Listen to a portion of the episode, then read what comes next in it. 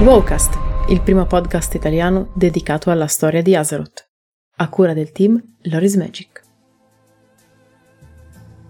Storia di Azeroth capitolo 123 Il ritorno di Illidan Talistra e gli altri ribelli furono scossi dalla prova di forza di Elisande, ma si misero subito al lavoro per cercare un modo alternativo per assaltare la Rocca della Notte.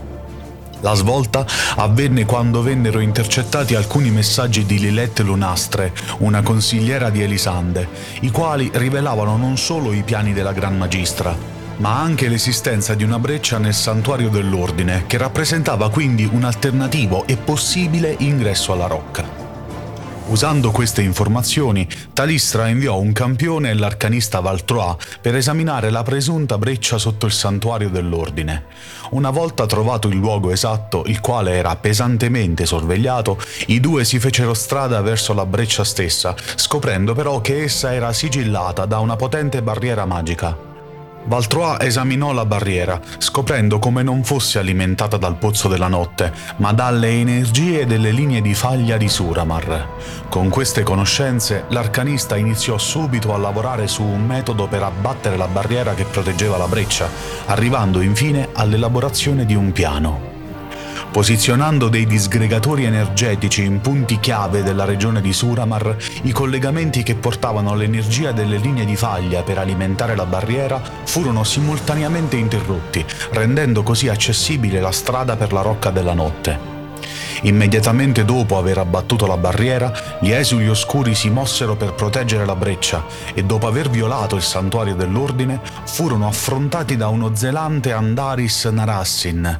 Grazie alla grande resistenza alla magia demoniaca per cui si erano duramente allenati, i ribelli riuscirono ad uccidere il nuovo primo arcanista di Elisande, aprendo così un varco direttamente nella breccia. Così, insieme a Khadgar, Talistra ed i ribelli si prepararono a radunare le loro forze per l'assalto finale alla Rocca della Notte, per porre fine in modo permanente alla minaccia di Elisande e della regione infuocata, a Suramar. La forza di invasione si fece strada attraverso i tortuosi sotterranei della rocca, trovando e distruggendo qui l'anomalia cromatica. Quest'atto liberò le forze ribelli che erano state bloccate nel tempo fuori dalla fortezza. Ben presto iniziò l'assalto al cortile principale stesso. Lì gli assalitori sconfissero Aluriel, il capitano della guardia di Elisande, e le sue forze, prima di addentrarsi nella fortezza. La guarnigione demoniaca all'interno, inclusi il Natrezim Ticondrius ed il demone Crosus, così come i difensori dei nobili oscuri, alla fine furono sopraffatti dall'attacco. Molti dei principali luogotenenti e sostenitori di Elisande furono uccisi, mentre gli insorti convergevano sulla sommità della Rocca della Notte. Alla fine, gli assalitori si trovarono finalmente faccia a faccia con la stessa Elisande, la quale diede fondo a tutti i suoi poteri per annientare gli invasori. Ma nonostante i suoi sforzi, venne uccisa. Tuttavia, subito dopo, un eco della Gran Magistra parlò ai ribelli, esprimendo incredulità per il loro continuo successo e decidendo di aiutarli in quella che sarebbe stata la battaglia finale contro l'ultimo nemico rimasto, colui che aveva innescato la serie di eventi che avevano gettato Azeroth nel caos e dato inizio alla terza invasione della Legione Infuocata, il Gul'dan alternativo.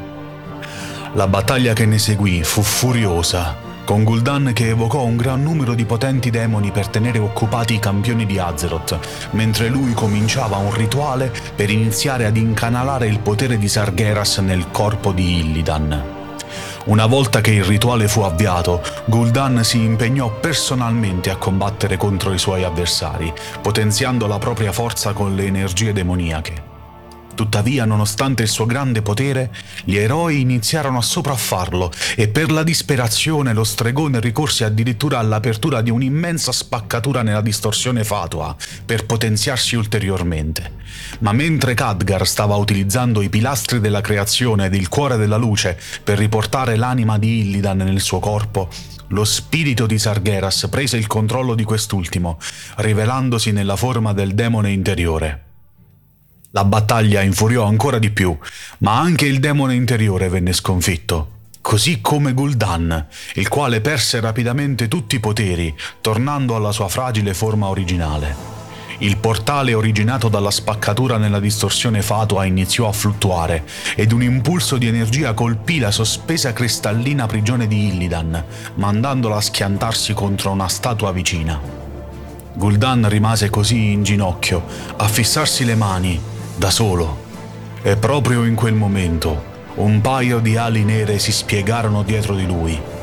Lo stregone si voltò lentamente, solo per essere afferrato da una mano nera per la gola. Così, colui il quale aveva cercato di usare, strinse la gola di Gul'dan, fino a quando, proprio come lo stregone aveva fatto con Re Varian Brin, egli esplose in un lampo di energia verde. Tutto ciò che rimase del Gul'dan alternativo fu, ironicamente, il suo teschio, nella mano del suo assassino, il quale questa volta non esitò a distruggerlo immediatamente. Illidan Stormrage era tornato su Azeroth. Grazie per l'ascolto! Trovi un nuovo Wowcast ogni mercoledì e un nuovo Wow Novel ogni venerdì su tutte le piattaforme streaming. Ti aspettiamo su YouTube con approfondimenti video, estratti delle live e tanto altro. Se ti piace il nostro lavoro e vuoi supportarci gratuitamente, basta un clic. Seguici sui social, su Telegram e vieni a trovarci su www.lorismagic.it. Se preferisci, puoi supportarci attivamente anche su Patreon. Trovi tutti i link in descrizione. Alla prossima!